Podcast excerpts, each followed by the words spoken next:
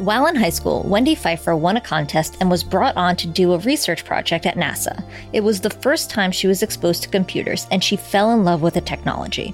From there, Wendy slowly grew into a career in tech and now serves as the CIO of Nutanix. On this episode of IT Visionaries, Wendy explains what her role entails and how she works with peers in the industry to make business more efficient through the use of hybrid cloud. And she talks about the highs and lows of working with a net promoter score. Enjoy this episode. IT Visionaries is created by the team at mission.org and brought to you by Salesforce. Did you know that Salesforce isn't just for sales? Using Salesforce as an employee experience platform helps make every employee across your organization more productive thanks to a common mobile first platform for getting work done faster. Find out more at salesforce.com/slash employee experience. Welcome to another episode of IT Visionaries. I'm Ian Faison, Chief Content Officer here at Mission.org. And we have in the Nutanix HQ here in sunny San Jose. Wendy, how's it going? I'm doing great. How are you? I'm doing great. It's uh, going to be a really exciting conversation. We're going to get into all things your IT background. But first, how did you get into technology in the first place? Well, uh, many years ago, back when God was a boy and wore short pants, and I got accepted to work on a research project at NASA Ames Research Center. And while I was there, I didn't make much progress on the research project, but I got to work on computers for the first time. And these were large scale computers, really uh, sort of exciting, nerdly things. Um, super, super cool. And I left there having a love for technology and a love for computers. And uh, then I had to try to figure out how to get to to work on them again. And again, uh, I am I am so old that there were not computer science programs in school. Uh, the very first personal computers were coming out, so it took a bit of a journey to realize that um, there could be a career in tech focused on working on I know high tech computer systems. Uh, but I got there. So, flash forward to today. What is the scope of your role uh, as CIO here at Nutanix? So at Nutanix, I'm responsible for our global technology implementation that supports our business and our employees. So everything from the applications that enable our business to run to the tools that employees use to do their jobs, like laptops and desktops. Uh, I'm responsible for our global data centers, and uh, we were recently a company that manufactured hardware. So we have a lot of hardware around that's running, and also our uh, web product operations. So we uh, also make products that uh, scale and run in the cloud. So uh, just sort of a mix of things, um, mostly technology, mostly business enablement. On the other side of the job is uh, a function that's around customer success. And so Nutanix makes a product that we sell to IT departments like mine and um, the leaders of those departments are my peers. Yeah. And so in the technology sector, in the technology industry, I'm responsible for executive relationships and customer success for folks who are using and deploying our products inside of their IT organization. Yeah, and we've had um, a lot of CIOs who also, you know, work with CIOs, uh, right. uh, you know, like Paul Chapman from Box and Alvina from Zuora and, and places like that. Um, and it's always a fun conversation because you're such a tight peer group. Yeah, I know them all. yeah, of course, right? Yeah. And so the conversations behind closed doors when we uh, you know talking about this and that and then they're saying oh and then we also we have an implementation call tomorrow uh, where we, we right. put on our work face yeah, um, yeah. So i'm curious like you know what is it what do you hear from other cios as the problems that they have when they when they come to you and mm-hmm. and are potentially talking about you know working with you at, at nutanix so the biggest issue i think that we have is a lack of understanding from the, the vendors who sell to enterprise IT about what we're really doing, what our mission is, what our objectives are, and how we work. For 40 years, we've had something called IT portfolio management, which essentially gives us a range of tools, technologies, operating options that we can mix and match just like a stock portfolio to meet business condition changes and things like that. And, and because we like that mix, um, it's very, very hard for us to go all in with any one model, any one method, any one system, any one technology. And also because everything we do is in support of our companies, well, things change in the market, things change in business. And so, what we want is we want to be able to execute on a mixed portfolio of technologies and tools and systems at any one time. Today, that mix is called hybrid cloud, a little bit on premise, a little bit in public cloud, some in private cloud, sort of this mix of technologies, tools, et cetera. And then we want our, the applications that we use to be mobile. Uh, so, you know, if I start working with one, vendor and their pricing is draconian or they no longer can scale or they don't work in a, a country where I want them to work, then I want to be able to move my application to another vendor or augment the application in some way. And there are a class of vendors who typically sell to enterprise IT who like us to buy into their entire platform play. Mm-hmm. They like us to buy into their pricing model and to sign up for multiple years. And then everything else we do is dependent on that substrate. And for us, um, we can't be locked in that way. Um, we can't just have one stock in the portfolio, yeah. else it would just be stock. It wouldn't be a portfolio.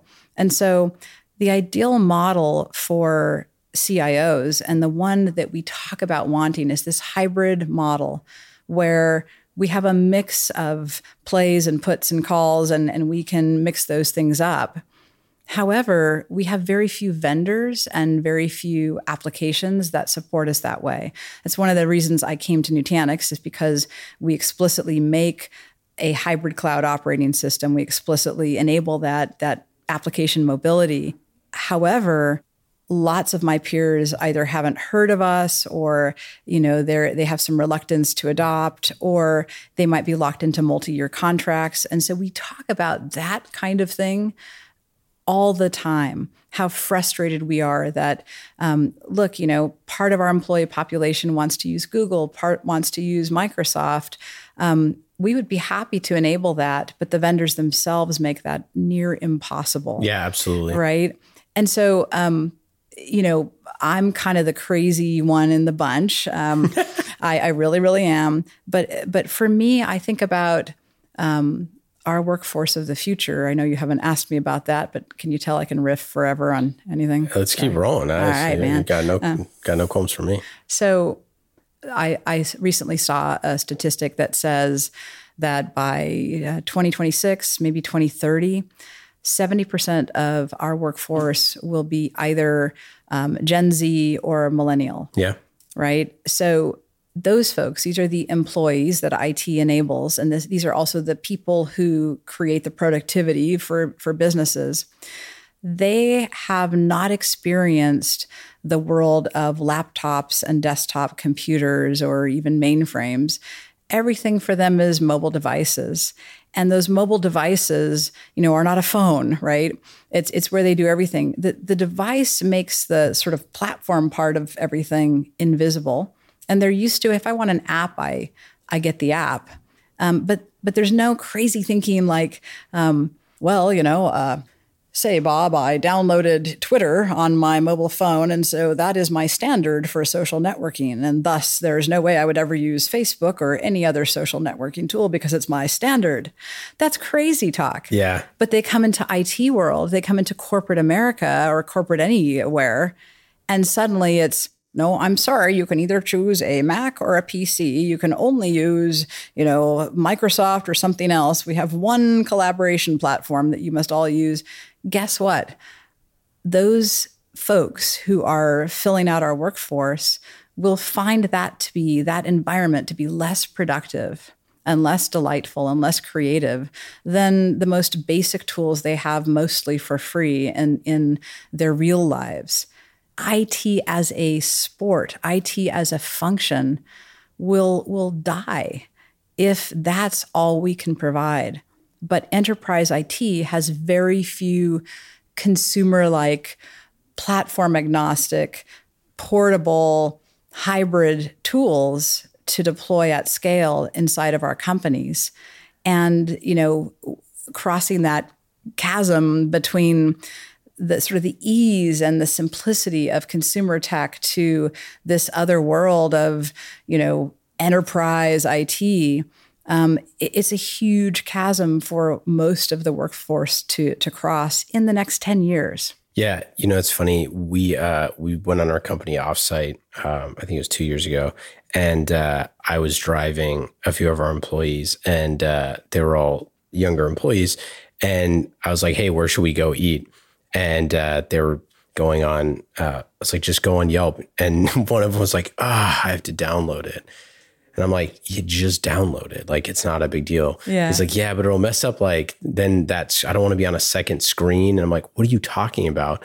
And, uh, and he's like, yeah. okay, fine. So he downloads, downloads it. And then like two days later, I'm like, hey, where should we go eat? Just like find some, like, how would I know where that is? Like, just find somewhere on Yelp. He's like, well, I deleted it. I'm like, why'd you delete it? and he's like, I don't want that taking up space. I'm like, it does, it takes up like no space. Right, right. Uh, and he's like, well, it takes up space in my mind. And I'm like, what are you talking about? Yeah. But, so, but right. there were a lot of, a lot of younger people that delete, like take an app, download it on their phone, then right. delete it immediately after using it and would rather go re-delete it. And anyways, it's an anecdote, but I think it speaks to the larger idea of like this this concept of shadow IT and governance and how do you do yeah. these things? Because if you're talking about people who uh, and you know billions of and billions and billions of dollars are being deployed to companies mm-hmm. to figure out how to decrease the time in which someone can test and use your product. Yeah. But the converse is also true because they can get off of your product extremely quickly if they right. don't like it. Right. So if that is the current mindset of, hey, I'm going to be able to switch, kind of like the idea like the swipe right generation. Yeah. If that's the case, then like building flexibility and mobility is more important than saying like uh, we're locked in a four year you know cloud contract with our right. cloud vendor which doesn't really help us and might get me fired exactly so and you know, uh, whether it's the folks who are in senior leadership and in larger companies who are the ones who do most of the buying and, you know, so on, right? Or whether it's leaders of these enterprise IT vendors, um, they're so last generation, mm-hmm. right? Um, they they they don't have the ability to conceive of how um, you know the workforce of five years from now will prefer to be productive, and so we have to transform right away but also we can't leave behind the other parts of our workforce who like things the way they like it as well right? The and so you know it gets to um, whether it's diversity of workforce in terms of age, whether it's diversity of tool set, diversity of cloud, diversity of consumption models,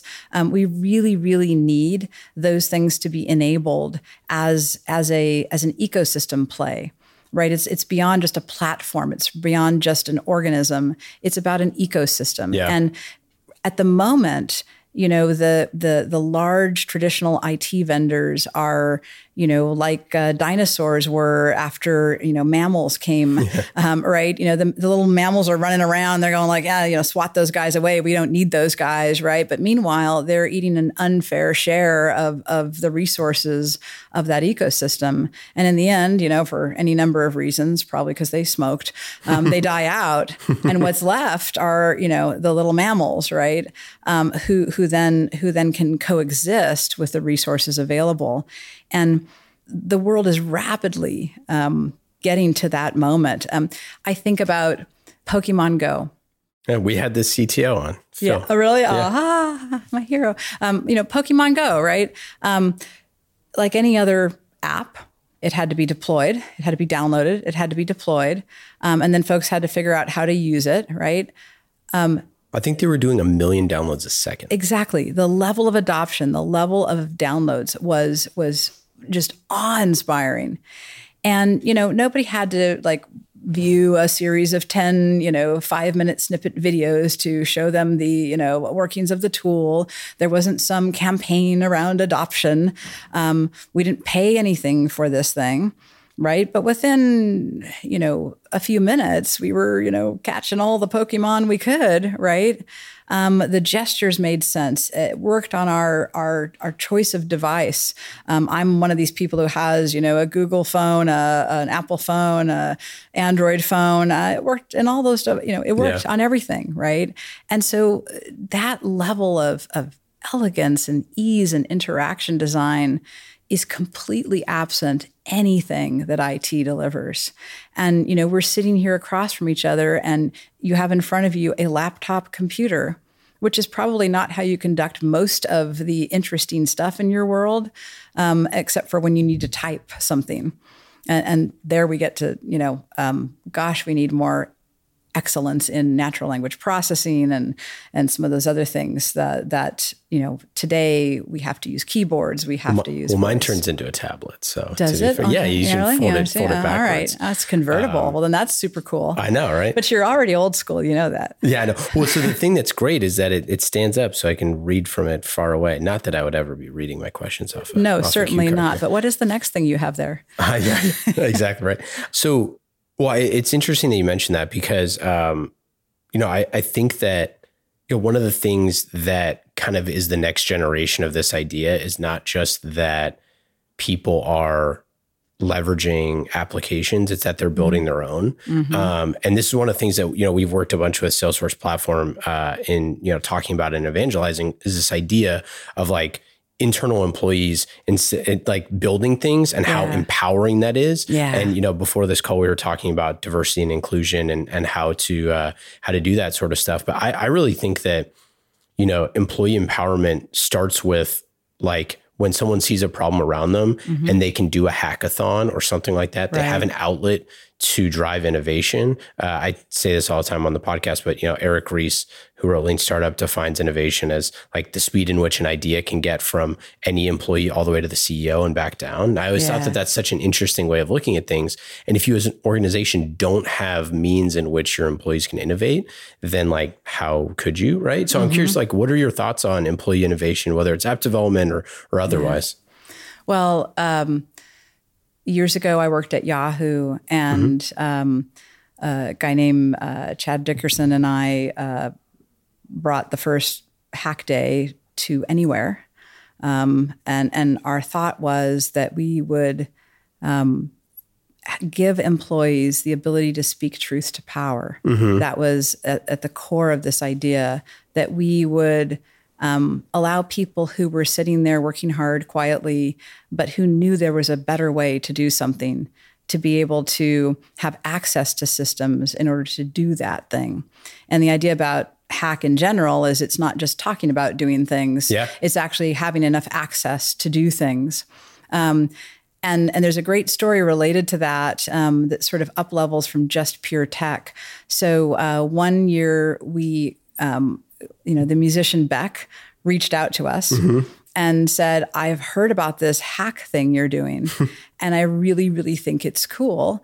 And um, I want to do that with my music.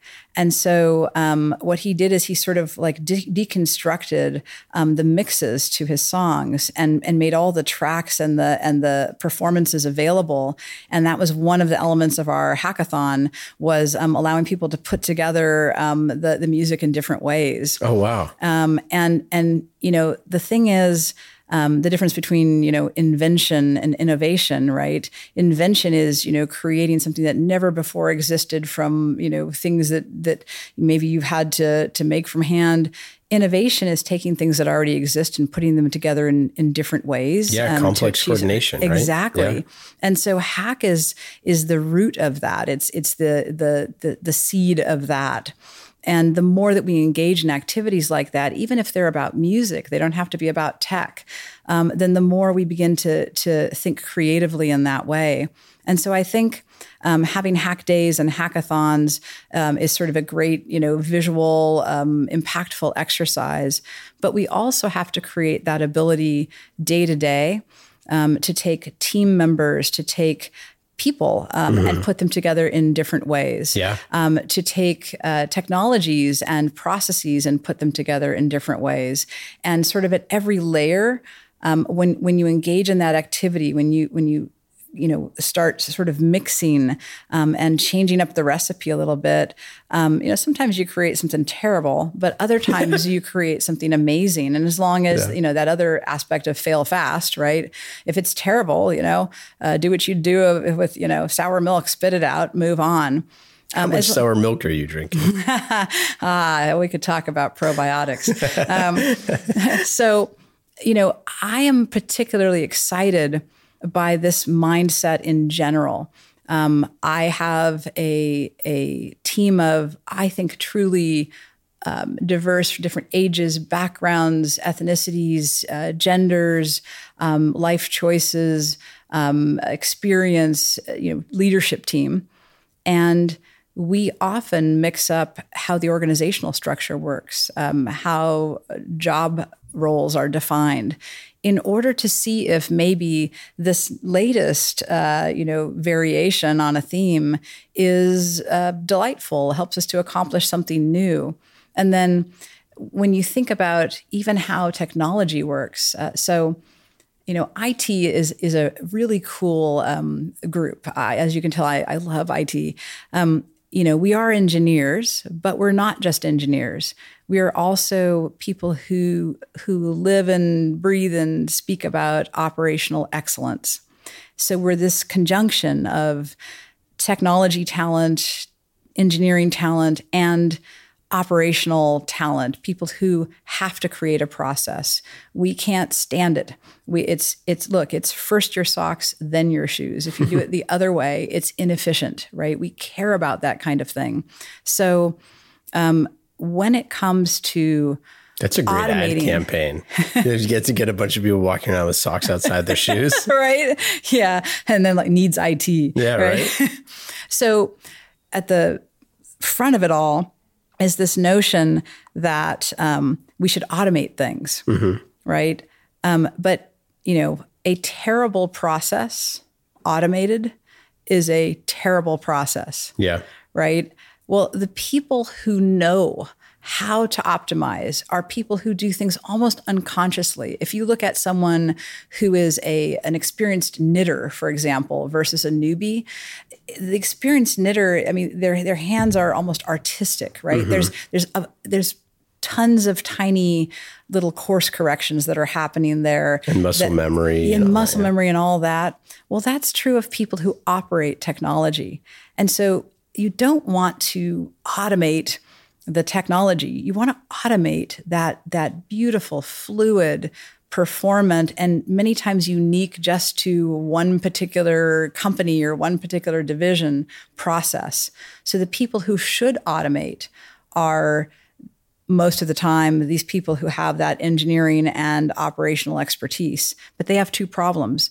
First of all, they're super busy um, they're they're lost in KTLO, keep the lights on activities, and second of all, they're not very good at writing code. And so this is where um, tools that that augment our skills, whether yeah. those tools be uh, things like um, you know super easy programming languages like uh, Workato or um, machine learning tools. I'm not talking about super sophisticated AI, yeah. right? I'm talking about tools that can just inspect a documented process and and at first recreate it. Yeah, but, we we just had UiPath on talking about uh, exactly uh, RPA. So. Yes, yeah. exactly so.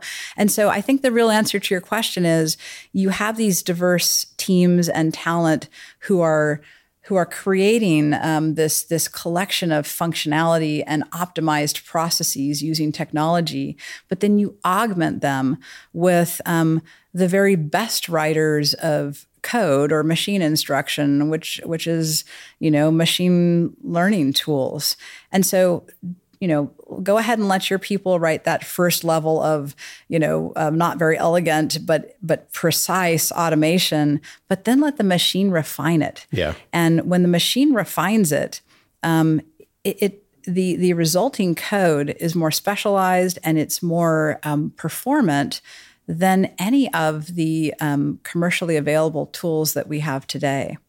And I have lots of examples of where we're doing things like that in in Nutanix. yeah, actually, let's let's do that. Fun. Let's let's go down the rabbit hole there a little bit. Like, I'd love to know what is a typical like customer use case look like when you yeah. you know whether a JetBlue or somebody like that comes to you and and, and wants to explore ideas? Yeah, well, um, usually when I speak to a peer, and I, I, won't mention any company by name, but usually when I speak to a peer, um, you know, they are in some mode of um, spending a great deal of resource and capacity on keep the lights on. Yeah. Um, so, you know, it might be. We call um, it ticket taking mentality a lot on the show. Yes, exactly. Yes. Yeah. So, and, and, if they were to measure, and often I'll, I'll help them with some tools to measure, but if they were to measure, they would discover um, an average of about 70% of their all of their capacity is is just um, maintaining the things they have. Um, and most IT professionals, we imagine ourselves to be enablers of business, and perhaps you know some of us, uh, you know, think we could aid in you know digital transformation. But the fact is that's not you know the the where all of the emphasis is it's just basically you know making sure the network doesn't break and you know that email arrives and you know hopefully that the erp and crm systems kind of work. And you know there was a you know starting 10 years ago we adopted saas and public cloud and so on but we we don't really manage a lot of that. Um, if there are issues or outages we we don't have a lot of tools for that. And so we're sort of in this this quagmire of just um, sort of half conceived, um, almost quite right technologies that require tons of care and feeding just in order to barely enable the business. Um, and so when we're alone and no one else is listening, you know, we'll say, I'm exhausted, you know, just had another outage, just worked through Thanksgiving, just you know, pulled an all nighter um, because we're, you know, we're doing this over here that we're supposed to, um, that, that's, that's public facing that looks great, but behind the scenes, you know, we we are, you know, we're rowing the boat while we're building the airplane, like it's super super painful, and so usually what I share is just, you know, first of all we need to create some way to to buy capacity for ourselves to create more capacity for ourselves.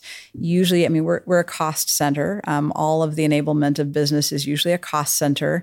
And so you know we have to operate inside the box of our budget and and you know there there are limited resources so if we want to do something new or transformational we have to find that capacity and whether it's money or people inside of of that closed system so to find that we have to get more efficient at what we're doing well a great candidate place to get more efficient is that 70% right? Um, we're less efficient doing new things, but that 70% is pretty finely tuned. However, um, most of it isn't fully autonomous. Mm-hmm. And so that's the place where we have opportunity. The first thing I talk about is getting the substrate uh, managed. And to manage the substrate, it helps. It's not required, but it helps to have a, a single management plane, a single um, you know operating system, a, a single set of tools that everyone in the team knows how to operate. So at Nutanix, we have uh, standardized on um, AOS, which is our operating system, plus AHV, which is our uh, virtual machine. And everyone in my teams, whether they're network engineers, system engineers, client engineers, app engineers, they are familiar with, they know that environment. So, for example, we just moved three large scale data centers um, out of state to somewhere else where we pay less tax. and um, when we did that, the team came to me and they said, We don't want to run Cisco uh, at our core anymore um, for our core networking. Uh, we want to run a software defined network. And we want to run that software defined network on commodity hardware on AOS plus AHV and just buying that um, will will cost ninety percent less than we told you, right? So we're going to save ninety percent on on the capex we had planned, and operating will be a different a different thing because we don't need CCIEs to operate anymore, or at least a, a, couple of them. You know, there's usually like one or two, and then everybody else, you know, waits for them to interpret, right? Um, it's it's our regular DC ops people who can run these things because it's just this commodity hardware. Um, you know, we're running Splunk for our uh, our SOC. it's uh, we're not running you know that expensive splunk that's in the cloud where you have to be parsimonious about how much data you use no we're actually running it on commodity hardware AOS plus AHV. It's running certified on that, and so you know, I, you know, Nutanix. We got a lot of storage available. So we're collecting all the data, which is then helping to inform the algorithms and, and the machine learning and so on. And so we, we start to create this kind of common environment that's that's less complex to um, manage. And then on top of that, we've begun to prioritize, um, frankly, the things we do the worst. So we measure two things. We measure something called FTR, which stands for first time right. It comes from lean programming. So we have a sort of an ideal description of optimal workflow and optimal interaction design for everything we deliver. And we, we measure every time we deliver everything against that optimal description. And if we get it exactly perfect, uh, you score a one. And if we miss anything, it's a zero. And so then we stack rank, you know, the the worst um, all the way to the best. We also measure NPS, Net Promoter Score. Sure. And um, we use a, a, little tool from a little Australian company called CIO Pulse. Um, there's like three guys or six guys or something. Um, and every interaction we measure NPS. And then we prioritize those services where both the FTR and the NPS is the worst. And by the way, like people hate IT. Like there's yep, some yep. stupid stuff we do, uh, you know, that, that that's hard and complex, and but it doesn't matter. Like the way it translates to people is just they they they just wish us dead. You know, I I didn't know till we started measuring NPS that you could get scores in the negative numbers. Did you even know that? I've no. never like seen anyone publish that. Obviously, um, you can get down to minus 140. I've learned. Anyhow, we were doing some of that, and so those those things that we're delivering that, that we we struggle with process, we st- struggle with execution. Um, even when we when we do that, like the style sucks and people hate us. Those things are the very best candidates for modern technologies and digital transformation, if if you will. Totally. Um, so. The problem I think that most IT departments have is that they look at something huge like all help desk ticketing or the network and they say, I'm going to transform and fix that whole thing. But I decided we're just going to choose the worst thing we do and we're just going to fix that thing. That tiny thing will be the thing we point the machine learning at, we point the natural language processing at, et cetera. And so we started doing that. And as we started doing that, we started transforming how efficient we were at, at our work. And um, today we have about 35 ish percent of all of the services we deliver are now delivered fully autonomously. We have uh, really high NPS scores, especially for those services. We have wow. um, also a, a, sort of a capacity improvement, sort of like a an emotional thing. Um, our people have more capacity and are more engaged because they're not banging their heads against the brick wall. Um, and so today, you know, we have found within ourselves um, tons of capacity, reduced that KTLO tremendously, reduced um, sort of the friction around delivering services and the complexity of delivering services. And we did all of that inside the container of our budget. So we spend about half of what we used to as a percentage of the, the company's total budget, even though the company is doubling and tripling in size. Our team has grown 21% when the company's grown, you know, more than 400% during a similar time period. Wow. Um, we're spending less. Um, those things are impossible in most, you know, IT departments and most companies but they are possible if you sort of break it down a layer at a time, a piece at a time, and and just augment, you know, use special tools, you know, find something that makes the first layer of automation simple find something that um, can can you know tune that you know people created automation and make it performant um, and do that a piece at a time. And so now today you know we spend time as an organization um, focused on supporting and helping other IT organizations because we have capacity for that. Yeah, and with the same best practices, mm-hmm. I imagine. Right. I mean, we we literally say, please copy, use that, do that. I think it's it's you know a tremendous advantage, quite frankly. So, what is the typical like before and after look like after you've been working with someone? I'd imagine it's it's pretty nice to be able to get uh, some Wendy time on the calendar uh, every now and then and just pick your brain. But beyond that, from yeah. a product standpoint, what's the before and after look like? Yeah, um, the most profound change uh, has to do with having a common operating system. So, with a common operating system, we can choose, for example, any hardware, any server hardware that we want. So let's say we've been uh, buying from Dell, and that's been good for us, but now we're having trouble with uh, delivery, and we, you know, would like to buy from HP. No problem. This is not a complete redo. We don't have to redo our standard and do a hardware refresh and, you know, replace everything else. Um, we just also run on HP. We also run on IBM Power. We also run on Lenovo. Uh, operating in GCP, no problem. We also run in AWS.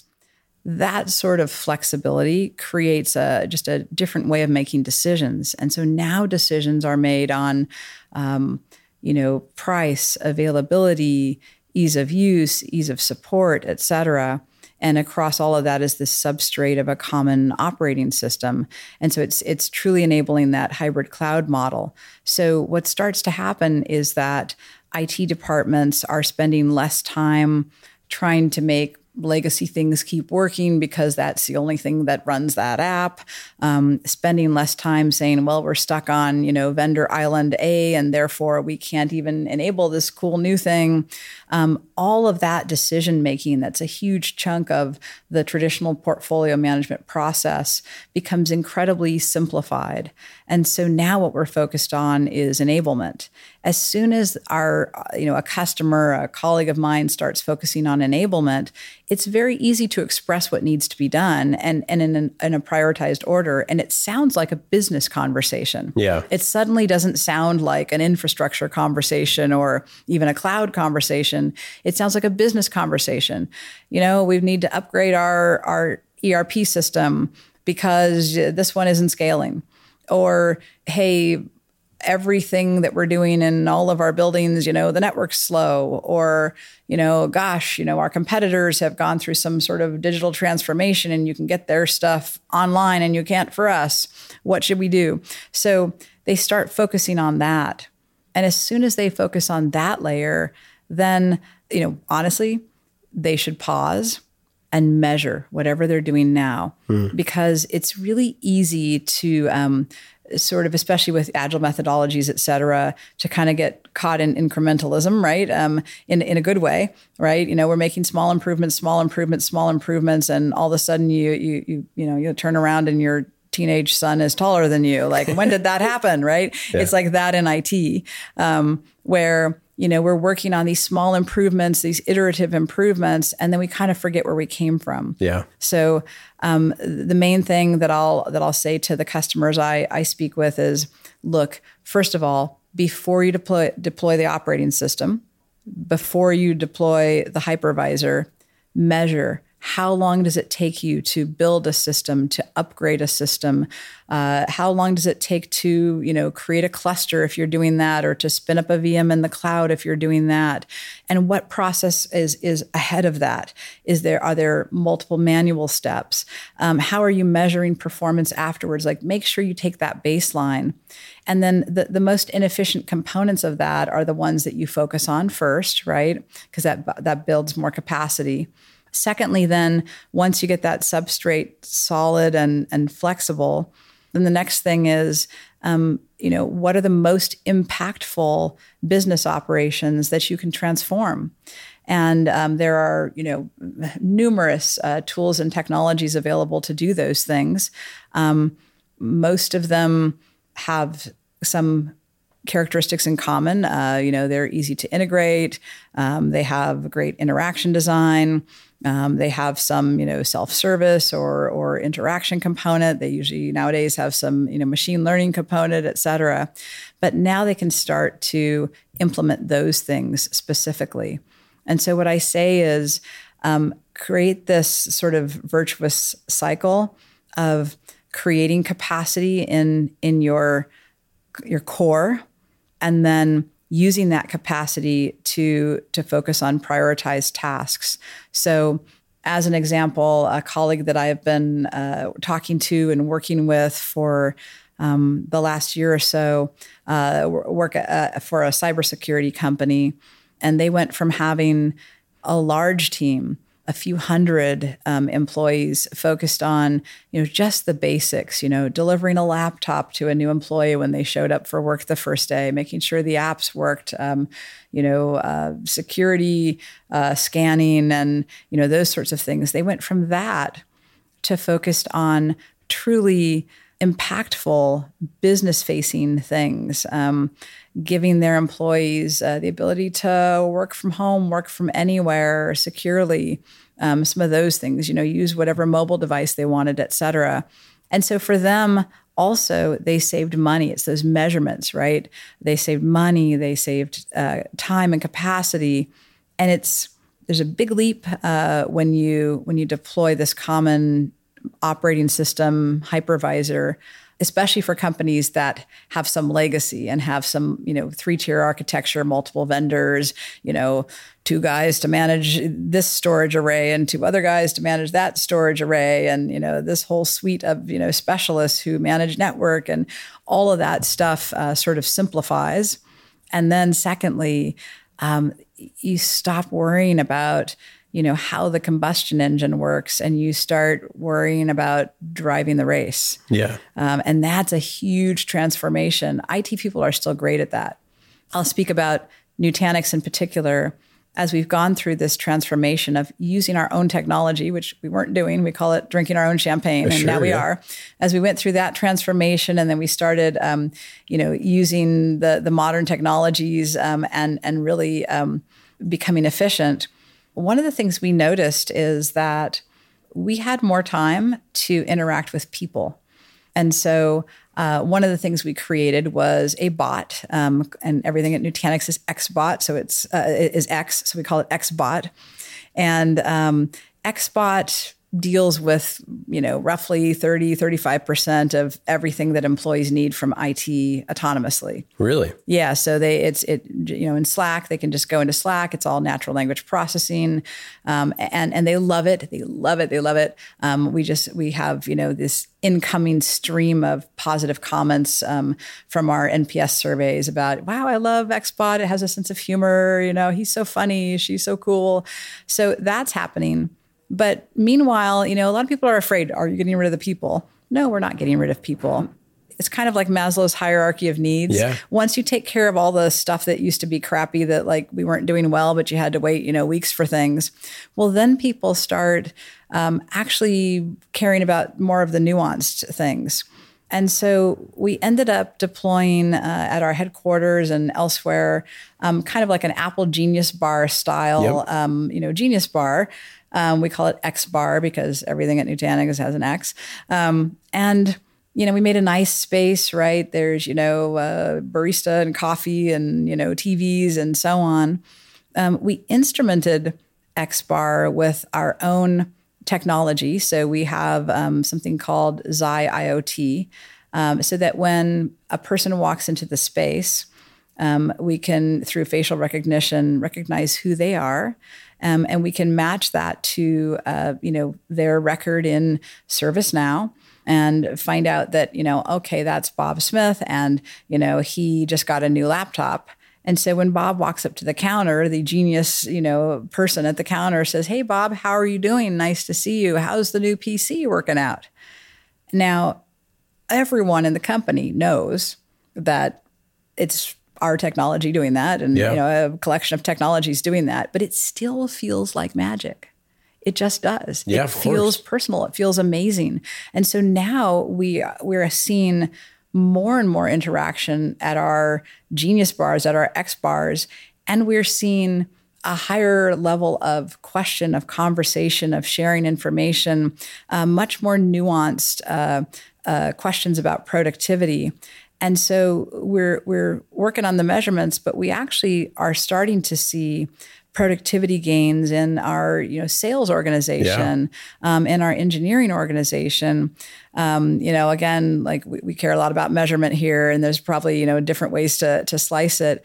But but overall at least as people are reporting it um, they're becoming more productive. And and we um, are part of an overall uh, focus on developer productivity um, just by sort of this model and so that's also something that we're able to um, share with other companies and replicate with them. So if you look at, you know, man, a whole host of Nutanix customers, um, whether it's JetBlue or, uh, you know, uh, Tractor Supply Company, uh, um, you know, uh, the folks at Home Depot, like on and on it goes. Um, lots of these folks that I work with, um, they are able to focus on that customer facing experience as well, rather than focusing on that lower level you know how do we just make sure that the inventory systems don't break? How do we make sure that you know we can upgrade this thing? You know thankfully you know if you're a us company thanksgiving four day weekend comes along once a year yep. and you can do the four day upgrades.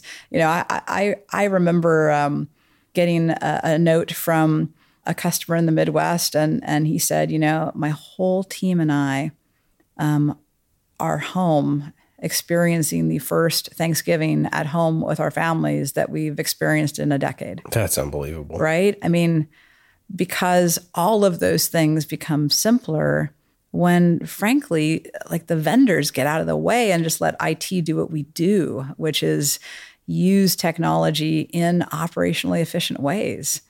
Um, and we just need more vendors who get out of the way. When when Nutanix says we make infrastructure invisible, we don't mean make IT invisible. We may we mean get out of the way so that we can operate using technology. And and you know the technology that's interesting is not the infrastructure, right? It's it's that cool stuff on top.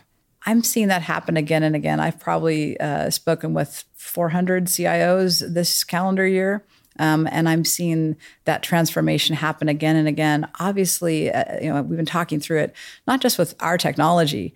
Our technology, thankfully, is in the mix, but there, but many, many technologies, many from the consumer space, many built from the ground up, purpose built for this sort of hybrid cloud model.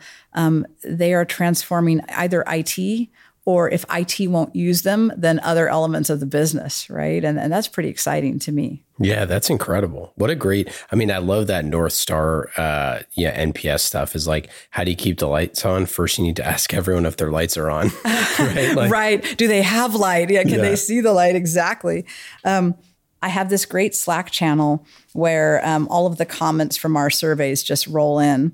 And um, I just would love to just read some verbatim comments. It's not even scary at all. You would think that'd be a scary thing. So these are just um, survey results, and you know they are uh, just you know what was the problem and and what did we do and kind of what was the outcome. And they're super uh, easy to read. So here's one that says, um, "Great service, very quick and simple." Super fast service and easy to use, quick response and resolution. You guys rock. You stay on top of all of our services. Uh, patching Windows domain controllers was automatic um, a working solution was provided. This is so cool. You know, it just that's incredible. Like they're just they just roll in. I'm literally yeah, reading. You can verify through. it, right? um, and and along the way, they'll say things like, you know, wow, um, XBot rocks. We really like that, or you know, talk to Joe at the X bar, and it was really cool. Um, I love that kind of thing. That's yeah. that's it's it's so empowering and so enabling. And and this is also something that we've shared with other IT uh, departments. A lot of folks are now starting to use these technologies, yeah, um, just to get that instant feedback. It, it's super painful at first, but ultimately it it pays off. It, it's a big deal. You know, we we love this thing now. We love to to read it. Um, you know, the reason for the score was the exceptional service that I was provided when I forgot my laptop at home. People were helpful and informative, and I got access without actually having to wait. And, you know, we're we're not um, cutting corners. We just have some help, I love that. And feedback is a gift, right? And it right. has to be something that your organization prioritizes. Right. You know, it's like it's nowhere near like reading bad reviews nowhere near as painful as the alternative is like nobody sharing how bad no it is. Reviews. Exactly. And that's what happens mostly to most IT departments. First of all, they're invisible. I mean, CIOs like like myself, you know, I sat in a forum uh, a couple of nights ago where folks were complaining, you know, why don't we have a seat at the table or we kind of have a seat at the table and one of the guys was hilarious hilarious. He said, "We don't have a seat at the table because, it, like, when we get to the table, it's like inviting your like you know drunken uncle. like, you know, we, we we're not like good company. All we do is sort of complain, and we're exhausted, and all we talk about is our stuff. And you know, having a seat at the table where you're saying." Look at this. You know, we we are truly doing well for the company. These are delighted, productive, happy employees who aren't waiting an hour or a day for the basics, but are getting those things immediately in the same way as they would on a consumer device. That's what we're trying to do, and, and we're doing it. You know. Yeah, I mean, and it, it reminds me of the of Juan Perez from UPS when we were we were talking to him, and he said that you know he found something that was a huge business problem that could save the company like five hundred thousand dollars a mm-hmm. year or something like that, and like came to them was like, "This is how much it would cost. This is how much we would save. Like, here you go." And he's yes. like. I was like, you never get it. Nobody is mad that you're at the table when you're bringing solutions. Yes, exactly, exactly. And in fact, they, they want you. And and then if you also bring fun stuff, I have to say, like we're all human beings in companies, yeah. and and so just adding a little element of fun, like nobody ever talks about this in IT, but um, ultimately we're we're enabling people to work, to be productive, to to come together to do things that that you know maybe haven't been done before, to scale in ways that haven't been scaled before, and you know, energy makes energy, and um, positive energy uh, makes positive outcomes. And so there needs to be some element of that in our environments and in uh, the way that we work and uh, the way that our technology enables us. There needs to be just some layer of um, positivity, humor, um, enjoyment in in um, the environments and the tools and the ways that we work. I think. Speaking of fun and humor and positivity, mm-hmm. let's get into our lightning round questions. Oh my gosh. Okay. These questions are fast, fun, and easy. Okay. Just like the Salesforce platform, lightning fast, fun, and easy. You can go to salesforce.com slash employee experience to learn more about lightning fast Salesforce platform. Lightning questions. Wendy, are you ready? I was born ready. Number one, what app on your phone is the most fun? Akinator. What's that? Oh, it's super fun. Uh, I can show you if you want. Well, you just, you, I mean, uh, give me the log line here.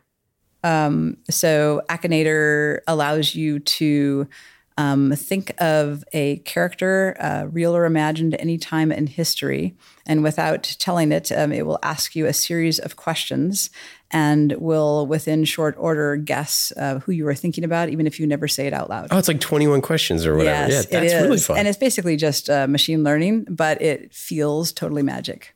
And I will show you afterwards. Yeah. what is your favorite one day getaway here in the Bay Area? Mm, uh, the Dream Inn in Santa Cruz. What is your favorite TV show, podcast, or book that you've watched or listened to, read recently? I love Jane the Virgin. I love Matt John Madden's podcasts, and I am currently um, addicted to culinary mysteries. What do you do for fun? Well, I have two kids, and I do a lot of fun things with them that I might not normally otherwise do.